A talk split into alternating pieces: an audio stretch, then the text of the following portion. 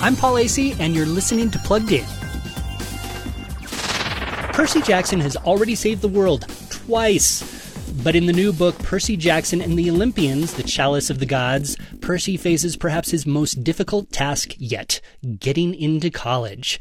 He's not just looking to get into any old college. Percy's the son of the Greek god of the sea, and he wants to go where all the other demigods go New Rome University. But to get in, he'll need letters of recommendation from other legendary beings, and all of them will probably want Percy to go on quests to earn their approval. The Percy Jackson books obviously deal with gods, goddesses, and classical mythology, but our central characters show a lot of courage and sacrifice throughout the adventure. Parents should weigh these pros and cons before giving their own recommendation to Chalice of the Gods. Want more? We've got a sea of reviews at pluggedin.com.